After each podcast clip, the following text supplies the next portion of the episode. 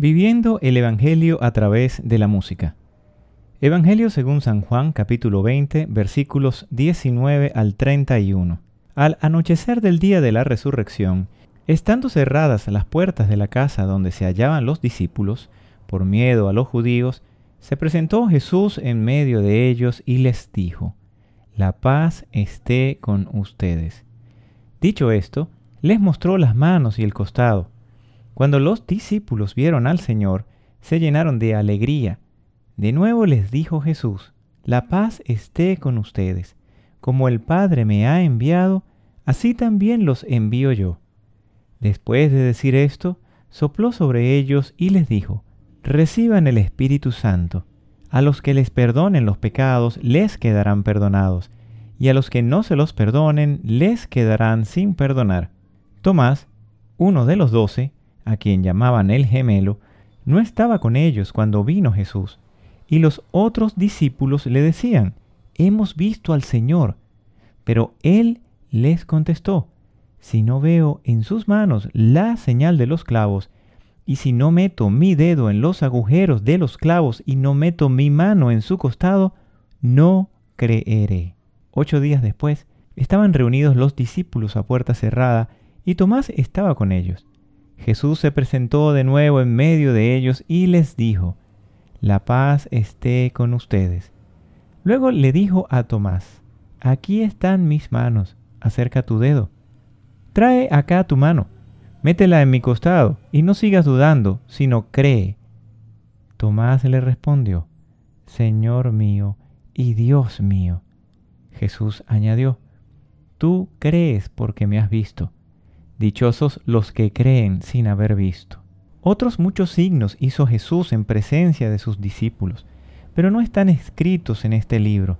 Se escribieron estos para que ustedes crean que Jesús es el Mesías, el Hijo de Dios, y para que, creyendo, tengan vida en su nombre.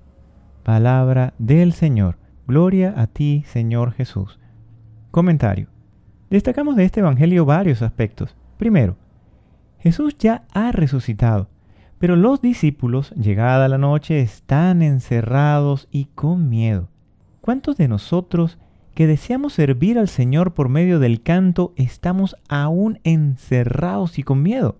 Nos olvidamos que hemos sido llamados por el Señor y ante la dificultad, la tragedia, las tribulaciones, nos dejamos vencer.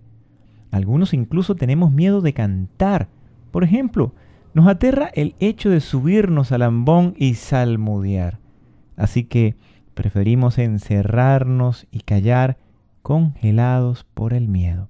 Segundo, vemos que Jesús toma la iniciativa y se presenta en medio de los apóstoles.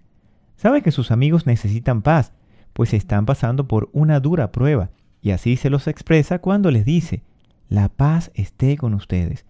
Y por supuesto, ellos al verlo se llenan de alegría. Por nuestra parte, si contamos las ocasiones en que Jesús toma la iniciativa, nos vamos a sorprender, pues son muchos los momentos en que Jesús se presenta en medio de nosotros, en la Eucaristía, en la oración, en la confesión, en la palabra de Dios, en el consejo de una madre, de un sacerdote o de un buen amigo. Son muchas las oportunidades que tenemos para verlo en acción diciéndonos, la paz esté con ustedes y alegrarnos con su presencia. Tercero, pero también observamos la actitud de uno de los apóstoles, Tomás, que no está con el grupo en el primer momento en que Jesús se les presenta a todos, y cuando sus amigos se le cuentan, sencillamente no les cree. Tomás también puede ser cualquiera de nosotros, que aunque siendo discípulos del Señor, participando en las actividades de la parroquia, cantando cada semana la Santa Misa, recibiendo el cuerpo de Cristo en cada Eucaristía, aún así no creemos plenamente en su resurrección y le ponemos condiciones a nuestra fe, como Tomás, que dice que debe ver y que debe meter su dedo y su mano en las heridas del Señor para creer. Afortunadamente, el Señor que nos ama de forma inconmensurable, nos envía el Espíritu Santo pues sabe que sólo así podremos obrar y entender las cosas como Él quiere. Pidamos hoy al Espíritu Santo que ilumine nuestro entendimiento para tener siempre presente al Señor resucitado, que guíe nuestras vidas para creer con todas nuestras fuerzas y todo nuestro ser y así poder hacer siempre su santa y divina voluntad. Madre del cielo, enséñanos a creer como tú. Amén. Llegamos al final y queremos invitarlos a escuchar la próxima edición del podcast Un canto nuevo para el Señor. Que Dios Todopoderoso pueda oír el canto y la música de nuestros corazones cada día.